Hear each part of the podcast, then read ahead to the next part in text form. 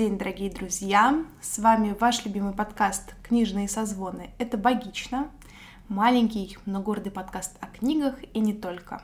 И мы вас приветствуем в 2022 году и на третьем, не юбилейном, но третьем великолепном сезоне нашего подкаста. Да, с Новым годом вас! С новым сезоном нашего подкаста. Мне кажется, как поздравлять друг друга, так надо еще обязательно поздравить вас, потому что это все наша э, взаимная с вами, слушатели, работа. Надеюсь, вы уже напились шампанского вдоволь, наелись оливье и мандаринов и готовы внимать ценнейшей информации. Ну, как ценнейший. Мы, в общем, с тобой тоже сейчас сидим под елкой, у нас, значит, горят огонечки. Настроение, мне кажется, что максимально расслабленное. Поэтому никто никого грузить, конечно же, не будет. И мы начнем с простых разговоров. Но сначала мы скажем, кто вообще мы такие. И почему. Это ценнейшая информация. Давай, на Цуефа решим, кто первый. Нет, не будем тратить время, начнем с меня. А, меня зовут Катерина Маруева. Я искусствоведка, феминистка, занимаюсь современным искусством, люблю его, смотрю его, пишу книгу, читаю книги и вообще мать двух очаровательных котов. Мяу. Тут какое-то время на фразе двух, мать двух у меня, конечно, сердечко ёкнуло. В смысле, когда я успела что-то пропустить настолько значимое. Так, ну, спасибо, Кать. как, как в тренинге, спасибо. А, ну, а я Дарья Дмитриевна Ведмицкая, как всегда, можно просто Дарья для нашего подкаста. А, я преподаватель психологии, клинический психолог, перинатальный психолог, читатель, слушатель, не знаю, какие еще на «эль» окончания можно тут придумать. В общем, да, а, большая часть моей жизни связана с психологией, с людьми, с отношениями со всем вот таким вот прочим. И тоже значимая для меня часть жизни связана с литературой. И вот Катя у нас писатель и читатель. Писательница и читательница. А, ну, вы поняли. Вот, собственно, об этом мы в этом сезоне и поговорим. да, я вот пока намыливаю лыжи в сторону писательства, но посмотрим, насколько... Это с каждым может случиться, я бы так сказала. Да, да, да. Ну, в общем, посмотрим, насколько это все таки выльется во что-то большее, кроме этого представления. Угу. Ну и, как я уже сказала, мы рады вас приветствовать на третьем сезоне нашего великолепного подкаста. Ух, третий сезон, это уже много. Да, кто бы, кто бы мог подумать, что так получится. Э, в общем, я для себя называю наш третий сезон «Женский мир». Вот я как-то придумала такое название неофициальное, потому что мне очень понравилась идея, которую предложила Даша — что хочется на подкасте обсуждать больше книг, написанных женщинами, э, больше проблем, которые касаются женщин, приглашать интересных женщин-гостей и вообще всячески развивать эту тему, что мне как феминистке было очень приятно и особенно гордо, что ты предложила это, а не я. То есть я как бы чувствую, что какие-то мои, значит, семена в тебе прорастают. Слушай, ну тут семена с семенами, а мне хочется наверное, поделиться некоторым бэкграундом здесь, чтобы обосновать свою позицию сейчас. Дело в том, что у меня отношения с женщинами, они развивались неравномерно. Что я имею в виду? В подростковом возрасте я не очень любила женщин как таковых. Да, у меня были подруги, безусловно, но в целом к женщинам я относилась немножко так э, уничижительно, пренебрежительно, потому что мне казалось, что основная масса женщин, ну, девушек, ладно, она какая-то такая неинтересная, скучная, тупит очень часто. И вообще девочки с этими своими слезами, истериками и дурацким поведением — это, цитируя Симону Бувар, э, второй пол. Ну, в данном случае в прямом смысле этого слова.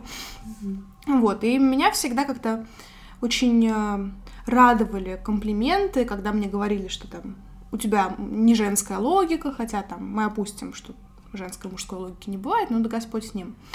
Вот. И как-то, в общем, женщины в целом меня не очень интересовали. Ну вот, как-то мне хватало своих подруг. А, ну и справедливости ради, вредных женщин достаточно много ведь. Ну, каких-то, там, ну, злых, не знаю, каких-то... В общем, чье поведение выбивается за рамки приемлемого, скажем так. Ну, как и мужчин. Как и у мужчин, но все-таки с миром мужчин мы соприкасаемся по-другому, чем с миром женщин. Ну, все-таки мы как мы женщины, мы часть этого женского социума. И я, наверное, даже больше скажу, что когда ты еще юный человек или даже ребенок а, в очень ограниченном мире, то твои э, итерации с другими людьми, взрослыми, они обусловлены либо необходимостью, либо кругом интересов родителей. То есть, ну, с кем мы можем встретиться, пока мы дети, ну, это явно не будут какие-то профессора, если они только не сидят на кухне наших ну, родителей, да. это будут учителя, учительницы, как правило. Да. Это могут быть, я не знаю, продавщицы в магазине, какая-нибудь бабушка у подъезда, которая угу. что-то ворчит. Или, ну, или, или какой-нибудь врач в городской детской да. поликлинике. Понятно, что по этим итерациям, ну, как-то довольно сложно судить о всем мире, угу. но правда, среди этих людей, этих э, таких очень сложных, эмоционально затратных профессий, причем еще малооплачиваемых, врачи, доктора, mm продавцы, mm это, в общем, не те профессии, куда охотно идут мужчины. Да.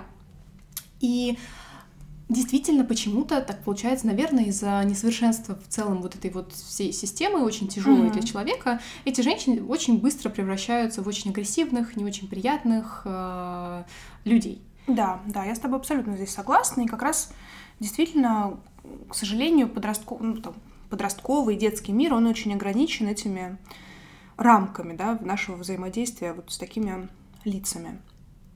И только уже в студенчестве у меня произошло такое переосмысление вообще женской половины населения.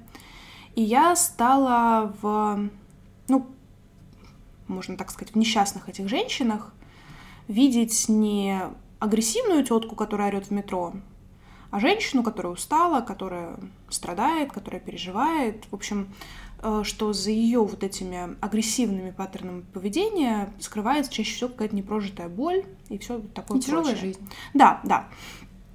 И как-то, в общем, женщин, я стала по-другому на женщин смотреть, и это стало отчасти и моей работой в том числе. Вот, поэтому мне кажется, что, наверное, основной мой посыл этого сезона э, такая избитая фраза про girl power и вот это вот все, и что женщины должны в первую очередь поддерживать друг друга.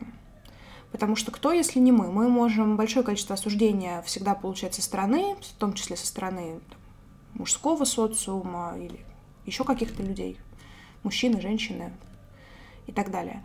Вот. И, короче говоря, хочется, чтобы все-таки женщины в отношении друг друга были более позитивно настроены, поддерживали друг друга, mm-hmm. потому что, ну, при всей эмпатичности мужчин, какими бы классными и поддерживающими они не были, они все равно не могут так хорошо понять женщину, как это может сделать другая женщина. На мой взгляд. Ну, тут каждый судит сам. Угу. Вот, и это я все к тому, что хочется поддерживать женщин даже вот таким нашим маленьким вкладом. Я абсолютно согласна, и мне вообще очень нравится идея сестринства, идея солидарности женской, и мне тоже кажется, что ее не хватает. У меня была подобная примерно в подростковом возрасте история, когда да нет, мне интересно то, что интересует мужчин умных, а женщины это все что-то такое неинтересное. Мы, кстати, с Катей футбол любили в подростковом возрасте. Да, но понимаешь, я когда вообще слушаю истории или читаю истории разных феминисток, mm-hmm. я встречаю у них ровно то же самое. Mm-hmm. Это, видимо, наше поколенческое. А, Может и быть. я думаю, что сейчас у под девочек-подростков такое встречается реже. Ну, мне так кажется почему-то, из вот из тех не, нескольких подростков, с которыми я общалась. А, посмотрим, что будет дальше, когда следующее поколение будет рассказывать о своем детстве, записывать подкасты и вот это вот все. Да. А, и мы сможем сравнить. И я еще что-то хотела сказать и забыла, что-то про солидарность. Ну, видимо, не вспомню, ладно. Умная придет, как говорится. Да, да. Но мы тут вот вовсю, значит, делимся нашими мыслями о простом, о женском. А, вот я вспомнила.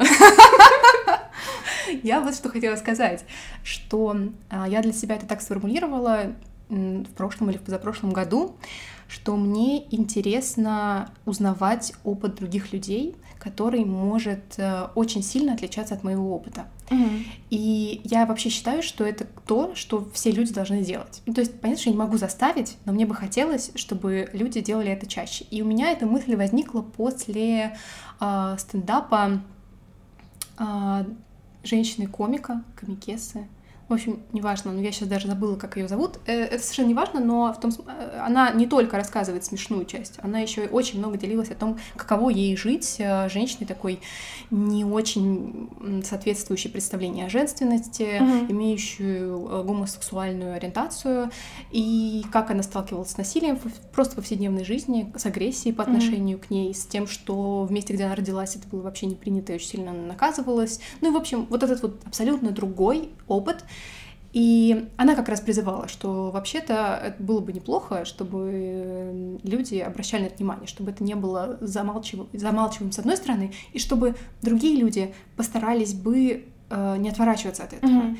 И когда ты говорила про эмпатичность, вот что меня, собственно, и на этот крючок подсадило, а, мне кажется, что женщины более открыты к тому, чтобы слушать оп- опыт других людей даже не обязательно женщин. Mm-hmm. Но так получается, что за счет этой открытости и женщины больше им все-таки готовы делиться. Но еще было бы неплохо как-то посмотреть, узнать, попробовать вообще представить, что такое оп- опыт, например, небинарных персон. Угу. Просто чтобы иметь представление о том, что есть какая-то другая жизнь. А, в целом прислушаться и послушать, каково мужчинам, какие у них проблемы, тоже было бы угу. хорошо. Но и мужчинам в ответ тоже было бы неплохо послушать женщин, не отмахиваться от них, а послушать о тех проблемах, о которых они говорят. Ну, я не mm-hmm. знаю, элементарная проблема безопасности. Вот как себя чувствует девушка, которая в 9 часов вечера зимой возвращается домой? Ну, или, может быть, в 11 часов летом. Угу. Вот как она себя чувствует? Ни один мужчина себя не чувствует так, как чувствует себя женщина, пока на эти 10 минут идет домой. И, наверное, лучший способ узнать, каково это, спросить у своей знакомой девушки. Может быть, у нее даже есть неприятные истории, которые она может вам рассказать. А с другой стороны, если вы обладаете некоторой э, силой, как мужчина, что вас прис... к вам прислушиваются, ну, не знаю, хотя бы ваши друзья в компании, угу. если вдруг вы видите какое-то некорректное ну, взаимодействие по отношению к какой-то девушке, знакомой вашей или нет, э, мне кажется, что было бы здорово найти в себе силы и остановить своего друга. Ну, я понимаю, что остановить чужого человека сложно, но остановить своего знакомого человека уже вполне посильно. Хотя тоже я понимаю, что сложно. И это то, чему я сама пытаюсь учиться. Я вот хочу научиться mm-hmm. тому, чтобы если вдруг я вижу какое-то некорректное, э, я не знаю, поведение, отношение, слова внутри моей семьи, к mm-hmm. другому члену семьи, я могла не промолчать и обидеться, даже если не касается меня, а попробовать объяснить, что ну, вообще-то это может быть обидно, неправильно, и сейчас уже это не ок. Вот. Но, опять же, мне кажется, что это такая глобальная миссия, это не то, что происходит вот на раз-два, но мы просто можем быть открыты к опыту других людей. И mm-hmm. мне кажется, вот то, что я говорила, женский мир, э, разные книги, которые написаны раньше, разными женщинами, разные истории, которые они расскажут, разные, в принципе, люди. Это очень интересно. И даже внутри такой ну, казалось бы, с одной стороны, гомогенной э, mm-hmm. с, вообще среды как женская, она на самом деле супер разнообразная. Да, да, я с тобой здесь соглашусь. Вот. Поэтому мы, значит, такую миссию социальную для себя в этом сезоне выбрали. Но и еще такая более узкая тема, мне кажется, позволит нам э, внимательнее, тщательнее выбирать книги и темы, которые мы будем затрагивать и обсуждать здесь. И, соответственно, у нас будет меньше ну, условных промахов, книг, которые нас разочаровали. Вот потому что мне кажется, что это тоже э, важно. Не хочется читать дурацкие книги, короче. Это мы так плавно переходим к нашим книжным итогам 2021 года, который был очень длинным, оказывается. Да. И с разной литературой. А, ну что, Кать, чем ты поделишься в своем литературном опыте прошлого года? Что тебя из прочитанного особенно зацепило? А, я так могу сказать, для меня, у меня есть прямо одна книга, которая для меня стала книгой этого года. Ну, именно даже не столько книга, может быть, даже автор. Это Мэгги Нельсон и ее «Аргонавты». Я уже mm-hmm. летом рассказывала на внеклассных чтениях, как я ее прочитала и как я была сильно ей аффектирована. Я рассказывала mm-hmm. активно о своих впечатлениях, я не буду поэтому повторяться. Но вообще целом я поняла, что такое редко случается, когда книга так сильно в тебя входит, что ты прямо чувствуешь еще какое-то время после а, ее активное влияние на тебя, не на твою жизнь напрямую, а на тебя. Угу. И поэтому теперь мне стало очень интересно ее читать. Я слежу за тем, что выходит у нее на русском языке, и на все это яростно набрасываюсь. Пока мы, пока мы были на наших каникулах, я читала ее э, синеты, Это такой небольшой э, текст, в котором она э, нумерует как бы абзацы, нумерует некоторые мысли, и все они посвящены любви к синему цвету. М. Причем к такой любви эм, очень странной, потому что она не физическая, она такая эстетическая, но то, как ты находишь этот синий цвет, что ты испытываешь, когда смотришь Мгм. на синие вещи, как тебе хочется, может быть, ими обладать или как-то вспоминать. И это было очень интересно, это было такое очень приятное чтение. Каждое утро я заваривала себе кофе, садилась и читала несколько страниц этого текста, и потом реально чувствовала себя весь день лучше, потому что я как-то для себя правильно начала этот день. М. Да. Слушай, здорово. Ты знаешь, я вот не могу выделить какую-то одну книгу, которая бы мне прямо запала значительно больше, чем все остальные. Но у меня внезапно выделилась категория, прям целая категория книг.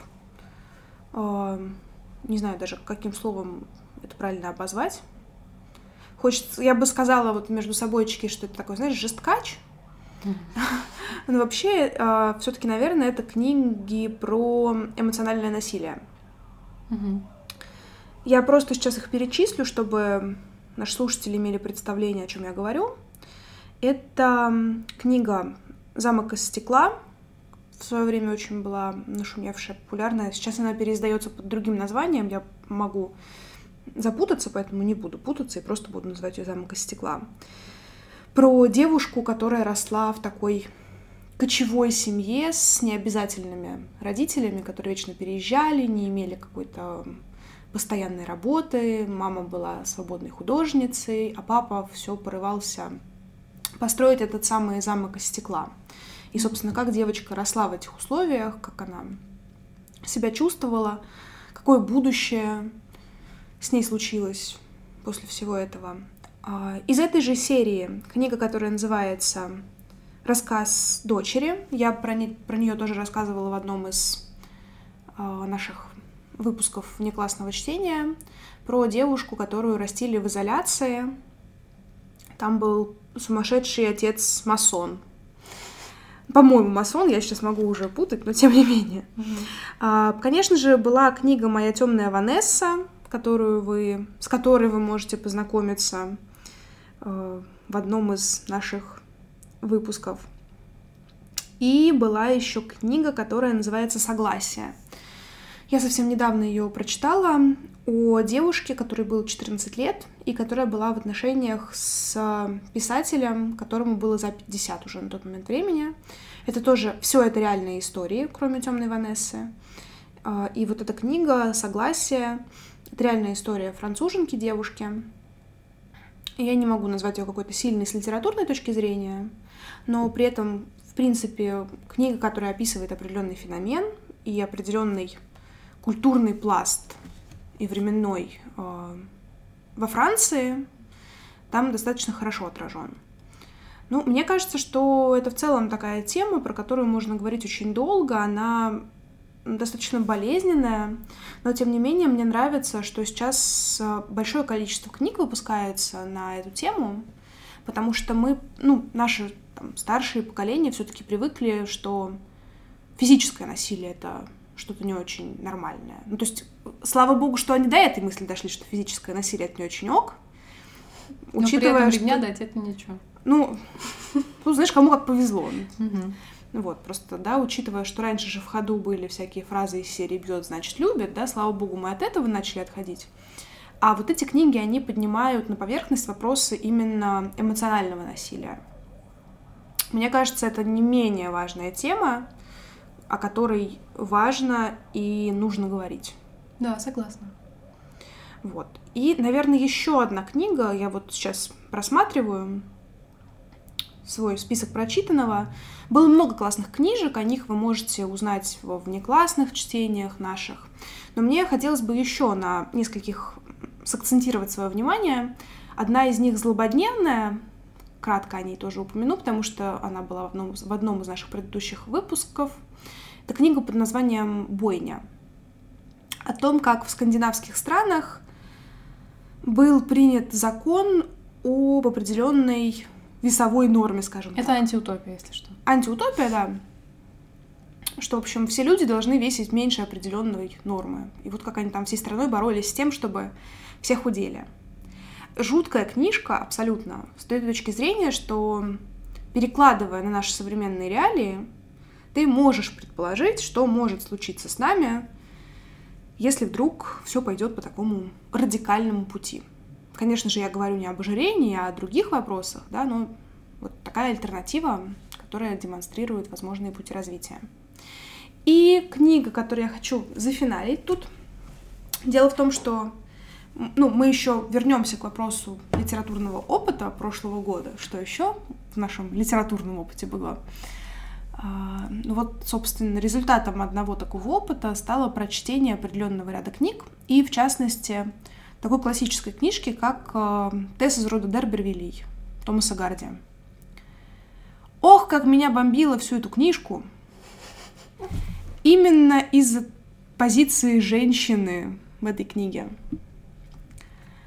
А, о том, какой... Ну, знаете, это такая жертва ради самоотвержения, что ли.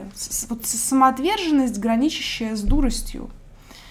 И про вот эти пуританские нравы тех времен, когда мужчина, имеющий связь до брака, это, конечно, не очень хорошо, но терпимо. А женщина, покаявшаяся в том же самом, все равно остается грешницей, недостойной брака.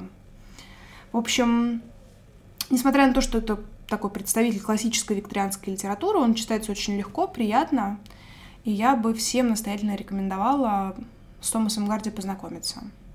Вот, наверное, это одно из таких самых сильных эмоциональных впечатлений прочитанного за последнее время для меня. Да, вообще мне кажется, что читать такую классическую и достаточно далекую от нас литературу может быть интересно именно с точки зрения погружения и через художественную литературу какого-то более насыщенного впечатления от mm-hmm. того исторического периода, куда мы не можем никак да. иначе попасть, кроме как посредством, ну, не знаю, уроков истории, но это довольно сухая информация. Mm-hmm. Или вот такого очень живого художественного погружения. Да. Да, так и есть. А что с разочарованиями года? Как у тебя обстояли дела? Знаешь, на самом деле довольно спокойно. Я когда вот задалась, собственно, этой мыслью, мне даже было как-то трудно вспомнить, что, собственно, меня разочаровало. Из э, книг, которые мы обсуждали на подкасте, я, наверное, сказала бы, что только э, книга про э, истинная вера, истинный секс, правильный секс, в общем, что-то такое, да. которое на самом деле называется совершенно иначе, это просто русская адаптация, она свела в заблуждение. Она мне показалась просто какой-то немножко никакой. То mm-hmm. есть она вроде бы дала какую-то какую-то интересную информацию, довольно базовую про э, религии, но в целом ну, была довольно проходная. Вот. Что жаль, потому что изначально мы, конечно, на нее возлагали какие-то надежды. Да, соглашусь с тобой. Она была такая на троечку. Да. Ну, такой целый опыт — это чтение Эйн Рэнд. Я поэтому даже не скажу, что это разочарование, ну, просто это такая немножко, мне кажется, не наша книга, э, частично переоцененная, mm-hmm. частично интересная. То есть там много разных аспектов, но хотя бы ее интересно обсуждать и как-то думать о прочитанном, пытаться анализировать. Из того, что лично меня разочаровало, э, я прочитала «Норму» Владимира Сорокина. Mm-hmm. Сначала подумала, точно Владимир. Вроде да. А, и я очень сильно злилась от этой книги. У меня прямо возникала... Я взяла ее с собой в поезд, и у меня как бы не было другого варианта. Либо читаешь ее, либо просто сидишь, смотришь в окно.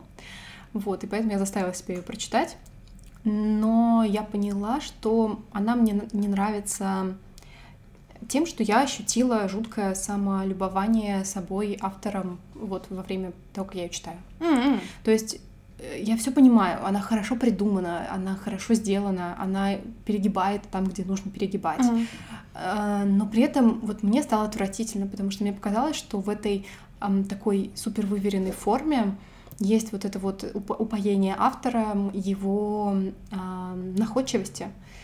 И это меня очень оттолкнуло, при том, что я смотрела спектакль «Норма» mm-hmm. в театре на Малой Бронной, который сделан вот, собственно, по Сорокину, и спектакль мне очень понравился. Mm-hmm. И я поймала себя на мысли, что на самом деле спектакль ничем не хуже книги. Книга mm. не дала мне ничего большего, чем дал тот спектакль, потому что этот спектакль как раз не кажется таким избыточным, и он не является таким избыточным, но он справляется со своей задачей.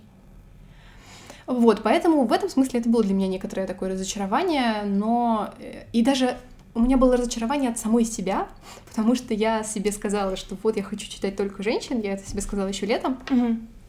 А, ну, типа, вне подкаста, если я буду выбирать какие-то книги, я буду выбирать женщин, потому что мне это интересно. Угу. Не обязательно конкретно женщин, но как-то про женщин. И тут, значит, я читаю Сорокина, который абсолютно не про это. Я его читаю только потому, что чувствую, что мне нужно его прочитать, чтобы думать о себе как о каком-то, знаешь, интеллектуально продвинутом читателе. И мне стало противно от этой мысли, потому что никакая, никакой автор, никакая одна книга или, ну, ничто не, сдел, не даст тебе на самом деле этого ощущения. И лучше бы я не тратила на это время, или бы прочитала так немножко, поняла mm-hmm. бы, как это сделано, отложила бы и не мучилась дальше. Потому что вот как раз мой подход сейчас в том, что не трать время. Если тебе не нравится, зачем ты в себя это запихиваешь? Знаешь, норму. Забавно, что мы вроде как про такое освобождение от стереотипов отчасти. И забавно наблюдать, как мы иногда сами становимся жертвами этих стереотипов. Мы очень, я уверена, мы очень часто становимся жертвами стереотипов, но только так мы можем их обнаружить и нащупать. Да, Пока да. мы их сами не нащупали в себе, мы их не замечаем, потому что они настолько являются некоторой такой фоновой реальностью, mm-hmm. что тебе сложно вдруг поставить их под сомнение и как-то увидеть с другой да. стороны. Поэтому в этом смысле я как раз совершенно не удивлена. А твои разочарования? Слушай, ты знаешь, у меня был достаточно неплохой год, и да, были книги, к которым я не вернусь и не захочу вернуться, и они были и в рамках подкаста. Ну, вроде как было интересно их обсудить разок, но не так, чтобы как-то возвращаться к ним еще. А, было несколько книг. Об одной из них я уже рассказывала. Она называется «Как говорить с детьми о любви и сексе». Ну, мне показалось, что эта книга и ее название, они немножко не соотносятся, что ли, друг с другом, потому что у меня не сложилось какого-то единого мнения о том, как же все-таки разговаривать с детьми о любви и сексе. А мне было интересно именно почитать ее просто как взрослому, как родителю, который вот потенциально может взять эту книгу, чтобы разобраться, как же поговорить об этом всем со, своим, со своим ребенком.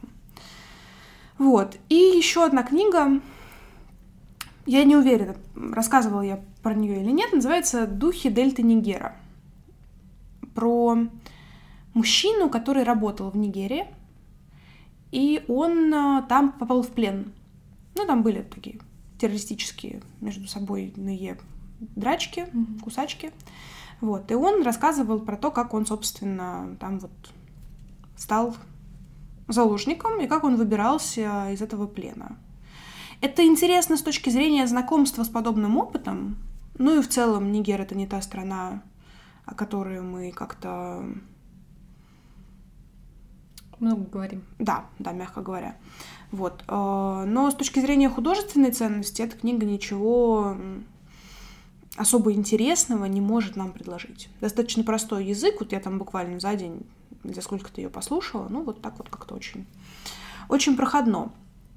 А так, мне кажется, все было очень достойно, очень как-то живенько и классно. У меня больше вопросов к самой себе, потому что я мое разочарование года это я литературное в смысле, mm-hmm. потому что я почти на всю осень выпала вообще из чтения, прочитала там какой-то абсолютный минимум, несвойственный мне. И более того, я не уверена, что... Ну, знаете, бывают жизненные ситуации, когда тебе вообще не до книг. Конечно. Я не могу сказать, что я была в какой-то такой прям вот безвыходной ситуации, что не могла читать. Нет, я могла читать. Другой вопрос, что как-то вот все не приходилось. А... И я, меня злит, что мне не хватало какого-то силы воли, наверное, сейчас бы кто-то сказал, чтобы все-таки читать. Потому что так, таким интересным литературным опытом этой зимы для меня стал такой литературный кружок, скажем так. Я бы сказала, подпольный. Подпольный, подпольный книжный чатик. Да. Потому что я прямо разозлилась на то, как мало я стала читать. И я подумала о том, что мне было бы интересно собрать вокруг себя людей, у которых есть э, подобная трудность, чтобы вместе ее преодолеть. И я придумала такую некоторую схему, что будет чат людей, собранных по интересам, по литературным проблемам, где можно было бы каждый день а, ну, хочется сказать, отчитывались бы о прочитанном, да, но это все-таки не такие не обязательные отчеты, да, а скорее просто итоги литературные дня. В общем, замысел был в том, чтобы каждый день ставить перед собой определенную цель на прочтение. Ну, например, пять страниц. И условием было выполнение этой нормы и постепенное увеличение числа прочитанных страниц. Потому что все-таки окружающие меня люди, они имеют разный литературный бэкграунд. Для кого-то окей, там два часа в день посвящать чтению читать сотни страниц за раз. А кто-то в целом не привык книгу рядом с собой видеть как какой-то вот регулярный досуг. Mm-hmm. Вот, поэтому, собственно, э, люди собрались разные, с разными литературными предпочтениями, с разной литературной нормой, скажем так, чтения в день. Но, тем не менее, мы старались максимально каждый или почти каждый день писать о том, какие у нас успехи. И каждый делился рассказами о том, что он читает, какие мысли, переживания у него это вызывает. И по завершении прочтения человек давал такую некоторую оценку книги. А, у нас была девушка, которая читала вообще на немецком, поэтому это такое максимально открытое было пространство, где можно было читать что угодно. Главное было следить за регулярностью. Вот. И ты знаешь, меня это прямо дисциплинировало, потому что за тот месяц, пока мы вместе читали, я прочитала больше, чем ну, за всю осень, это очевидно. Ну, в общем, достаточно большое количество книг я прочитала, и я не могу сказать, что это как-то, знаешь, э, сильно осложнило мою жизнь. Что мне прям пришлось от чего-то отказаться, чтобы больше читать. Нет, ну ладно, может быть, я меньше стала сериалов смотреть. Но невелика потеря. Да, я также иногда залипаю в сплетницу, в старую, если что. Наряды из двухтысячных. Моя любовь. Вот. В общем, жизнь глобально не изменилась. Я ни от чего не отказываюсь, ничем не жертвую. Но при этом это позволило мне познакомиться с большим количеством книг, в числе которых и те, до которых я уже несколько лет пыталась добраться. Так что я довольна. Как тебе был этот опыт? Потому что, естественно, я Катю позвала в этот наш подпольный кружок. Не могла я обделить ее такой возможностью. Да, у меня была привилегированная позиция, потому что у меня не было проблем с чтением. Соответственно, я туда пришла... Бесить остальных. Да, и в какой-то момент я поняла, что ну, что я там делаю? Я либо говорю, вот мне тяжело читать эту книжку, потому что она теоретическая, или я пишу, вот я сейчас читаю такую книжку, мне вот это нравится, я вот об, об этом подумала, пока я читала в каком-то таком формате, угу. но довольно быстро я поняла, что из-за того, что мне никто не отвечает, я себя чувствую человеком, который кричит в колодец, вот, и как-то глупо себя немножечко ощущает, и поэтому я перестала, мне не подходит э, ситуация контроля и некоторого, не, некоторого обязательства, она mm отбивает у меня желание, и вот я в очередной раз это заметила, то есть я как бы каждый раз сомневаюсь, но понимаю, что в краткосрочной перспективе обязательство действительно со мной работает. Я думаю, так, а вот я могу сейчас еще одну серию сериальчика посмотреть или пару глав на, на ночь почитать. И выбираю в сторону книжки, хотя из-за того, что я на ночь читаю художественную литературу, в принципе, между легкой художественной литературой и серией сериала хорошего, ну, абсолютно никакой разницы, да. кроме того формата, которым ты воспринимаешь информацию. Вот. Но в какой-то момент я поняла, что меня начало тяготить. Э, меня... Я, в принципе, окружила себя ритуалами, с одной стороны, вот все это mm-hmm. время, что я читала, ну, может быть, в отпуске для себя. И э, у меня была, значит, такая система, что художественную литературу я читаю либо на ночь перед сном, либо если мы куда-то поехали, и вот, чтобы в отпуск с собой что-то взять, ну, не в отпуск, в поездку, mm-hmm. там, в поезд, э, пока там есть свободное время, тоже вот в отеле. Это художественная литература, такая максимально простая. И я так прочитала совершенно новых для себя авторов. Один из Южной Кореи, одна все были женщины. Mm. Вторая из Японии с таким очень э, магическим японским реализмом. Это было интересно. Но, опять же, не могу сказать, что это как-то сильно меня тронуло все. Mm. А другой вид чтения это когда я, я называю это моя утренняя чашка чтения. Я, значит, завариваю себе кофе, а, прихожу, значит, на свою кухню с этой чашкой, беру книгу какую-нибудь, и это очень хорошо заходит, если это какая-то теоретическая книга, или же это какой-то автофикшн, или автотеория fiction. Mm-hmm. В общем, это должно быть что-то такое не художественное в, в полной мере, и при этом не слишком сложное. Mm-hmm. И вот в этом балансе довольно сложно удержаться. И я читаю там, в зависимости от того, как они поделены. У кого-то это бывают главы, у кого-то это бывают какие-то разделы или просто несколько страниц. Пока я пью эту чашку кофе, и потом начинаю свой день. То есть, по сути, mm-hmm. разница в том, что я с утра не смотрю YouTube с этой же чашкой кофе, а я читаю книгу и действительно чувствую себя лучше, потому что когда ты сразу с утра впал в YouTube на пару часов, ну вот у меня такое есть, мне уже свои мысли думать трудно. Угу. А из-за того, что я читала как бы чьи-то мысли, причем читала в таком спокойном формате, когда я не обязана, в общем, составлять свое мнение о прочитанном, а, как-то перед кем-то все время оправдываться и не то что оправдываться, объяснять кому-то. То есть мне, не надо вот каждую страницу для себя еще какую-то внутреннюю mm-hmm. работу преодолеть. Я могу просто наслаждаться свободным чтением, при этом думая свои мысли, если они вдруг появляются. Mm-hmm. И вот в этом чувстве такого процесса, такого свободного раз... даже не течения, скажем так, вот мне это очень нравилось. При том, что я натыкалась на книги, которые мне не подходят mm-hmm. вот в этот ритм. Я, например, начала читать книгу э, Крис Краус «I Love Dick», я ожидала от нее, что она как раз идеально вписывается, потому что она как раз на грани и художественного, mm-hmm. и автофикшена, и теории, и, там, и философии всего на свете. Она абсолютно не зашла в эту систему. Я не смогла ее читать. А есть книги слишком умные, которые тоже я так не могу читать, блин. Это, например, если я читаю какую-то теоретическую книгу из разряда, а, ну вот, современную философию сложно называть философией в полной мере, и поэтому очень часто я называю такие книги теоретическими, mm-hmm. потому что вроде как это люди философы, но они обсуждают и осмысляют какие-то довольно базовые э, вещи из современной жизни, ну и поэтому получается, что это в некотором смысле теория нашей жизни. И я, например, читала книгу Катрин Малабу пластичность мозга, угу. где она с точки зрения терминов пластичности, которые философские, которые еще от Гегеля, обсуждает вопросы а, нейробиологии, угу. мозга и всего прочего. И, я, и при этом отсылается то на Делеза, то еще на кого-то. И я понимаю, что ну, тут я прям как бы напрягаюсь, когда читаю. Я в другой режим чтения угу. захожу, чтобы читать эти тексты. Я не все понимаю. И я как бы смиряюсь с тем, что я не все понимаю, но некоторые мысли в меня входят глубоко. Угу. И получается, что в итоге я оставляю ну, такое сумрачное впечатление о прочитанной книге, но какие-то идеи, которые меня вот э, как-то зацепили глубже, чем остальные. И я как бы соглашаюсь на такой результат. Потому что это не всегда легко согласиться на такой результат. Я также, например, читала книгу фило... О, не философа, а психолога, психотерапевта.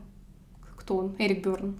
А, ну, это представитель классической психологии, да, такой Транзактный аналитик, вообще да. по-хорошему. И при этом я еще читала книгу британской психоаналитикессы э, Дина, Диноры, Диноры, Диноры Пайнс. Диноры Пайнс. Да, которая тоже как бы... Эти обе книги рассчитаны на профессионалов. Я не профессионал в области психологии, но мне были интересны ряд вопросов, и я как бы туда погружалась со своими силами. Mm-hmm. Училась, значит, плавать в этом море брошенным котеночком. Ну, не котеночком, наверное, все-таки щенком.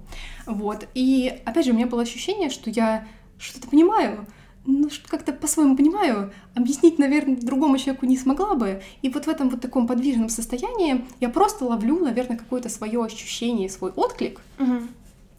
А, ну и этим довольствуюсь. И, э, собственно, то, что это такой мой режим чтения, я... Вот это было уже, получается, два примера, которых я назвала, в которых я с этим mm-hmm. сталкивалась. Но я на этом не остановилась. За это время я записалась на а, цикл семинаров, где мы должны были разбирать философские тексты mm-hmm. современные. И я туда пошла, и я не могла ничего сказать. Мы читаем сложный текст, я что-то вот по-своему вот это вот все понимаю, ничего не могу сказать, страшно переживаю, что я молчу, когда другие обсуждают, испытываю при этом какие-то неприятные, вот, ну, короче, варюсь в своих, значит, собственных аффектах. А, и в какой-то момент я читаю текст Трансьера и понимаю, что вот я его еще не дочитала до конца, но я сейчас иду по своим делам, а думаю о этом тексте. Mm-hmm. И складываю слова об этом тексте. Вот как бы я могла про него сказать, обозначив, что я не поняла, что я думаю вот так, как-то пересказать кусочек этого текста. И эта мысль меня не отпускает. И я все на ней зацикливаюсь, зацикливаюсь, кручу, верчу, переставляю, короче, моменты.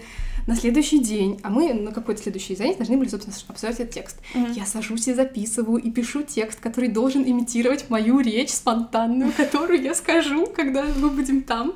И понимаю, что что-то ставки уже слишком высоки для меня сейчас, потому что, потому что если я с этим всем заготовленным сейчас выйду туда и не получу ну, я не знаю чего, аплодисмента, ну, как бы, что мне должно дать какую-то эквивалентную моим затратам mm-hmm. реакцию, то я как бы буду очень сильно фрустрирована.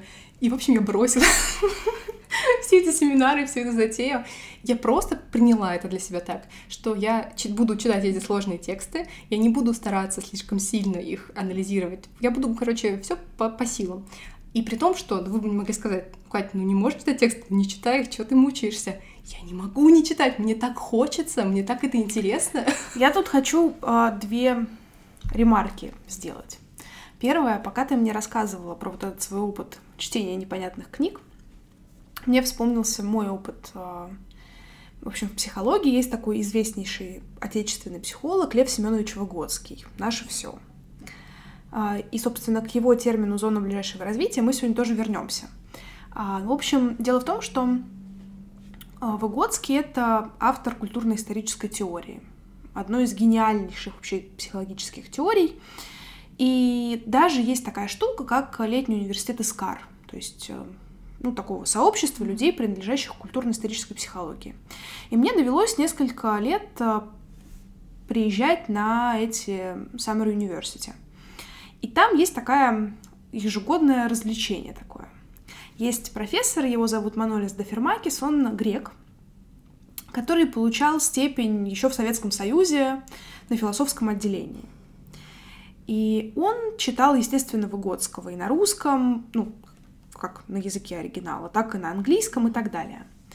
И на Искаре он каждый год делает чтение Выгодского. Но проблема в том, что читаем мы его на английском. А Выгодский, он не, ну, как бы у всех свой разный уровень восприятия и так mm-hmm. далее. И кому-то Выгодский понятен с первого раза, но многим необходимо его перечитывать, чтобы все-таки понять, о чем именно он писал. Потому что ну, там надо удерживать мысли в голове, чтобы понять весь абзац зачастую. Mm-hmm. Я неплохо владею английским, но недостаточно хорошо, чтобы читать Выгодского, вот, собственно, в переводе. А чтение это на английском каждый год, потому что рабочий язык летнего университета английский. И для меня каждый год чтение Выгодского на английском — это какая-то адская мука, потому что я прихожу на этот э, семинар с Манолисом, он там что-то по-умному рассказывает, а я как бы даже просто по-русски не могу перевести это предложение зачастую. И я даже попыталась один раз найти ту же самую статью, которую они читали на русском, чтобы хотя бы просто быть в курсе происходящего, потому что это было вне моей зоны ближайшего развития. И вот как раз Выгодский предложил такой термин «зона ближайшего развития». То есть это термин относится к детям в основном, и он значит, что это что-то, что ребенку еще пока недоступно самому, но он может, может с этим справиться вместе со взрослым и постепенно интериоризировать этот навык, то есть э, приобрести его для себя, есть, чтобы использовать самостоятельно. А, ну и есть, соответственно, зона актуального развития, то есть то, что вот сейчас доступно. Вот просто для себя, пока знаешь, вот эти семинары чуть-чуть дальше, чем ЗБР иногда. Потому что там есть взрослый. По сути, там есть взрослый, который должен быть твоим проводником. Ну, знаешь, видимо, все равно навык пока недостаточно... Нет навыка общения со взрослым. Это, это уже другая проблема. В общем, да, вот это а, при этом, ты знаешь, мне кажется, что я все-таки сторонник а, того, что в некоторых темах нужно повариться. То есть просто слушать, читать, наблюдать. Не понимать на сто процентов, но постепенно включаться в контекст. Угу. Потому что без этого невозможно. Вот. Да, но да, поэтому да, я понимаю твое стремление, есть кактусы, продолжать давиться, но я не могу перестать. Но есть его дальше, да, да, да. А ты знаешь, у меня был а, другой опыт чтения а, литературы. Я большое количество скажем так, э, профессиональной классики прочитала еще, будучи студенткой, но так как все-таки студентам э, надо читать много, и ты не все успеваешь, э, ты не все успеваешь запомнить как-то, скажем так, да, и нормально, адекватно воспринять. Я стараюсь периодически перечитывать что-то из классики. И вот есть такой прекраснейший автор, Джон Болби, автор теории привязанности, про которую мы тоже записывали целый огромный классный выпуск, один из моих любимых вообще. И, в общем, к этому выпуску я начала перечитывать лекции Болби. Это было летом. И вообще в этой книге всего семь лекций. И до сих пор э, прочитано всего лишь пять из них мною. Вот две последние я никак времени на них не найду. А дело в том, что первые пять я читала внезапно в транспорте пока я ездила на работу. И мне очень нравилось. Было для меня что-то особенное, но, опять же, летом мы не были обременены большим количеством одежды, необходимостью доставать, не знаю, снимать перчатки для того, чтобы достать книжку из рюкзака и вот это вот все. И мне прям было в кайф в дороге читать Болби с умным видом, там, выделять все это карандашиком, делать какие-то заметки. А вот дома я не могу сосредоточиться. Я сейчас все-таки пытаюсь дочитать э, эту книгу, но все как-то у меня не хватает внутренней силы и усидчивости для того, чтобы просто взять и дочитать эти несколько лекций. Хотя Болби, он достаточно понятен, э, хорошо воспринимается. Но вот как-то не хватает мне какой-то домашней рутины. Я думаю, как-то надо тоже в этом году себе придумать какую-нибудь, может быть, не утреннюю чашку чтение, но какой-то другой. Вечернюю. Какую-то другую альтернативу. А, знаешь, вечером уже просто нет сил на какую-то Не, я понимаю, литературу. я просто говорю, что это может другая. Кстати, я тоже до того, как начала практиковать эту утреннюю домашнюю чашку, я это делала а, в кофейне. То есть для меня был прямо ритуал. С одной стороны, это позволяло мне выходить на улицу и не сидеть дома, uh-huh. учитывая, что я работаю теперь дистанционно, мне нет каких иных стимулов выходить из дома. Я брала с собой книжку, а, какую-нибудь интересную, достаточно сложную. Ну, например, Улисы я так читала. Угу. Я шла, значит, в кофейню с этой книжкой, брала себе черный кофе и вот так же читала. То есть у меня, на самом деле, дома это выросло вот как раз из этого тоже. Слушай, вот ты сказала о том, что дочитала Улиса. Я уже несколько лет пытаюсь это сделать, но все как-то, знаешь, обхожу этот Талмуд стороной. Да ты просто очень сложно себе придумал, что хочешь читать вместе с Одиссеей. Это как бы ты x2 себе повышаешь сложность. Да, да, да. Но, но а, я к, этой, к этим мыслям постепенно подступаю. все таки у меня после школы есть предубеждение в отношении классики. Ну, вот как- как-то вот хоть мы с этим активно и боремся. И в прошлом году мы записывали выпуск и про мертвые души, и воскресенье я читала. И как-то борьба идет в целом успешно, но все равно, как бы, когда книжка толстая, она вызывает вопросики ты mm-hmm. уже как бы к ней так аккуратнее подходишь. Вот. Но для того, чтобы снять какие-то определенные блоки, я продолжаю проходить всякие литературные курсы. И в частности одного конкретного автора, скажем так. А, это Александра Скрипцова, ее можно найти в Инстаграме. За рекламу нам, к сожалению, пока никто не платит. Но тем не менее, а, девушка с филологическим образованием, чьему мнению я доверяю, и которая очень успешно, удачно структурирует всю информацию. И она как-то так подает все эти книги таким образом, что ты не боишься к ним подступаться. Ну, то есть, конечно, их размер вызывает у тебя опасения, но при этом уже проще и как-то вот спокойнее ты к ним относишься. У меня есть три таких кита, которые меня пугают, но к которым я надеюсь в ближайшие пару лет подобраться значительно ближе, они пугают, но манят. Они пугают, mm-hmm. но манят, да, тем более, что некоторые из этих книг это любимые, значимые книги там, моих близких людей. Это первое, как понятно, это Улис. Я все-таки не отпускаю эту идею когда-нибудь э, пробиться через него. Потом это Дон Кихот. И третий это Моби Дик. Я так и знала, я так и думала. Ну, как, я подбирала по размеру. Знаешь, можно было бы сказать отверженные Гюго, но это следующий этап. Да, да. Вот, и, собственно, Тесса Зорода Дербервилли именно благодаря этим курсам в мою жизнь как-то вошла. Этим летом я прошла курс, честно признаюсь, пока не полностью, я прошла курс о литературе 20 века. Мне очень нравится, что помимо литературы там еще дается и культурно-исторический, и социальный контекст. То есть ты понимаешь, почему формировались те или иные течения в литературе, как создавались те или иные произведения. И, в общем, литература 20 века прям такая очень, очень мощный большой курс, mm-hmm. очень интересный. Также я вот как раз э, недавно закончила, ну, не то чтобы закончила, ну, заканчиваю, а, курс по викторианской литературе и купила себе на Черную пятницу, но пока не приступила к курсу, который называется «Женщины в литературе». Там как раз, да, о женских произведениях, скажем mm-hmm. так. Вот посмотрим, может быть, что-нибудь оттуда я унесу в наши подкасты. Да, было бы здорово. Нам не хватает, мне кажется, чего-то такого классического. Ну вот посмотрим, посмотрим. Угу. Вот. Мне как-то, не знаю, мне нравятся всякие эти курсы, мне нравится, что они структурируют как- как-то информацию в голове, потому что мы все-таки читаем достаточно разрозненно. Может быть, что-то еще из школьной программы осталось, там, что слово о полку Игореве, это было где-то давно, Угу. Война и мир чуть поближе.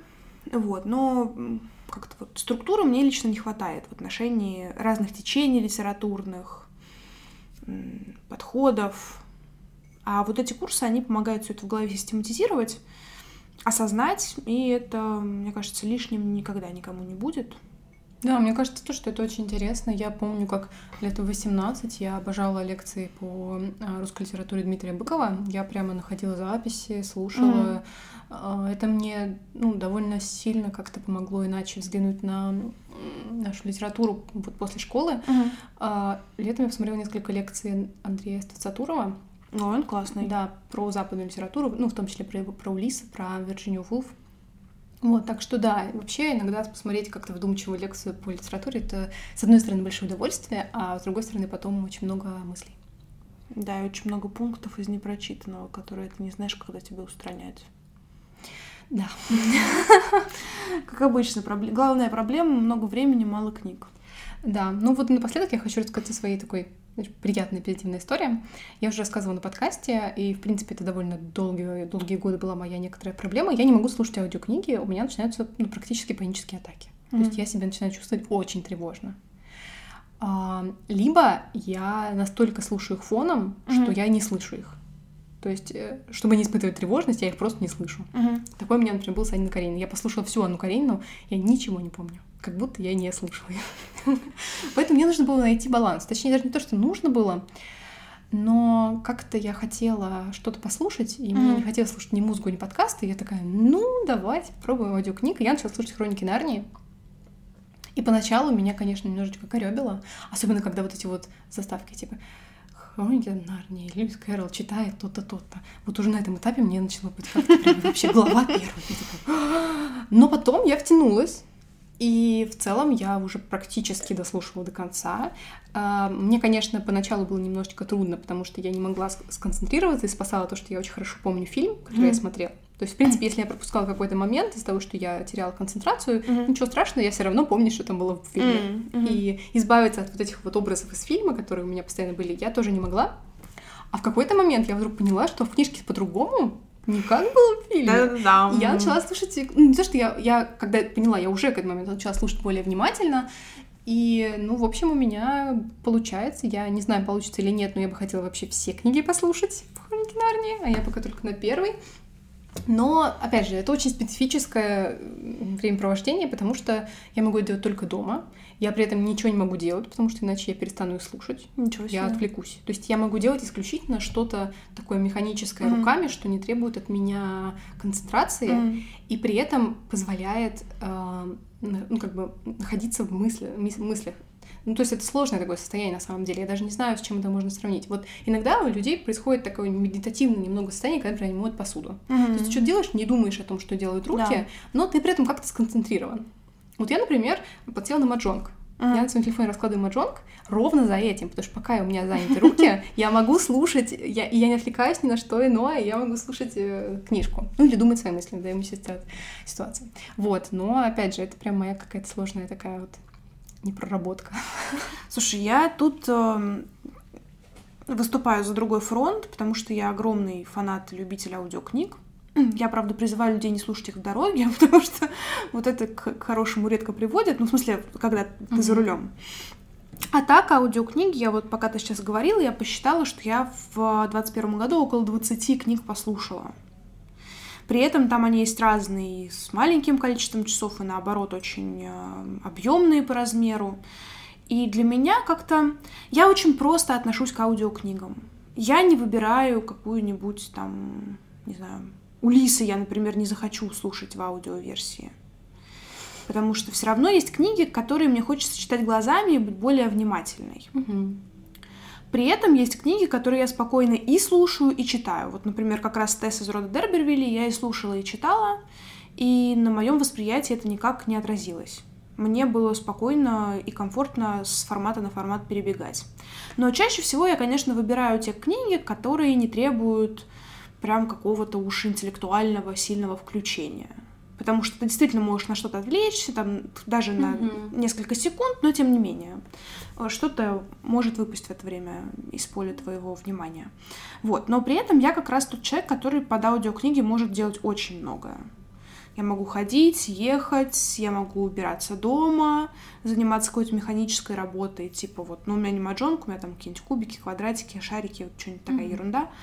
Э, вязать, рисовать, то есть действительно что-то, что не, не требует особого интеллектуального включения, но при этом все равно это большой перечень дел. И, конечно, в дороге для меня аудиокниги — это огромное спасение, потому что я перестала любить глазами читать, потому что, ну, все-таки там... Ты не всегда можешь взять книгу с собой. Да. По разным причинам, да. Вот, поэтому как-то, если есть возможность послушать в аудиоверсии, я стараюсь не пренебрегать, мне комфортно. И ты знаешь, я поняла, что у меня нет особых притязаний к аудиокнигам. В каком смысле? Я слушаю на высоком ускорении, почти там вот на 1,75. Соответственно, мне почти всегда плевать, кто какой это чтец, потому что голос все равно искажается. Я не могу слушать искаженный голос, мне еще хуже становится. Я вообще. Я, для меня он искажается не сильно, ну, то есть, как бы, понятное mm-hmm. дело, что он немножко механистичный становится, но я вообще в этом не вижу какой-то сложности. Я, наоборот, очень сильно раздражаюсь, когда вот это вот хроники Нарнии. Но, с другой стороны... Льюис но с другой стороны, ну опять же, это вот три минуты в начале, ну там три секунды в начале, и дальше уже будет иначе. А, вот, наверное, еще то, что я слушаю сказку, меня немножко отсылает к тому, что как мне в детстве читали, mm. там, папа, например, читал, и я смогла тогда воспринимать. То есть, когда мне читал книги, я прям не засыпала, я это был mm-hmm. активный процесс слушания, а потом это ну все спокойной ночи. И, Слушай, а может быть, да, может быть, это связано с тем, что папа мне тоже быстро книжки читал в детстве. Поэтому мне надо на X почти два слушать. Ну, в общем, вот только одна книга, я ее сегодня уже упоминала, «Согласие». Вот это, наверное, первая книга, где мне не очень понравилась начитка.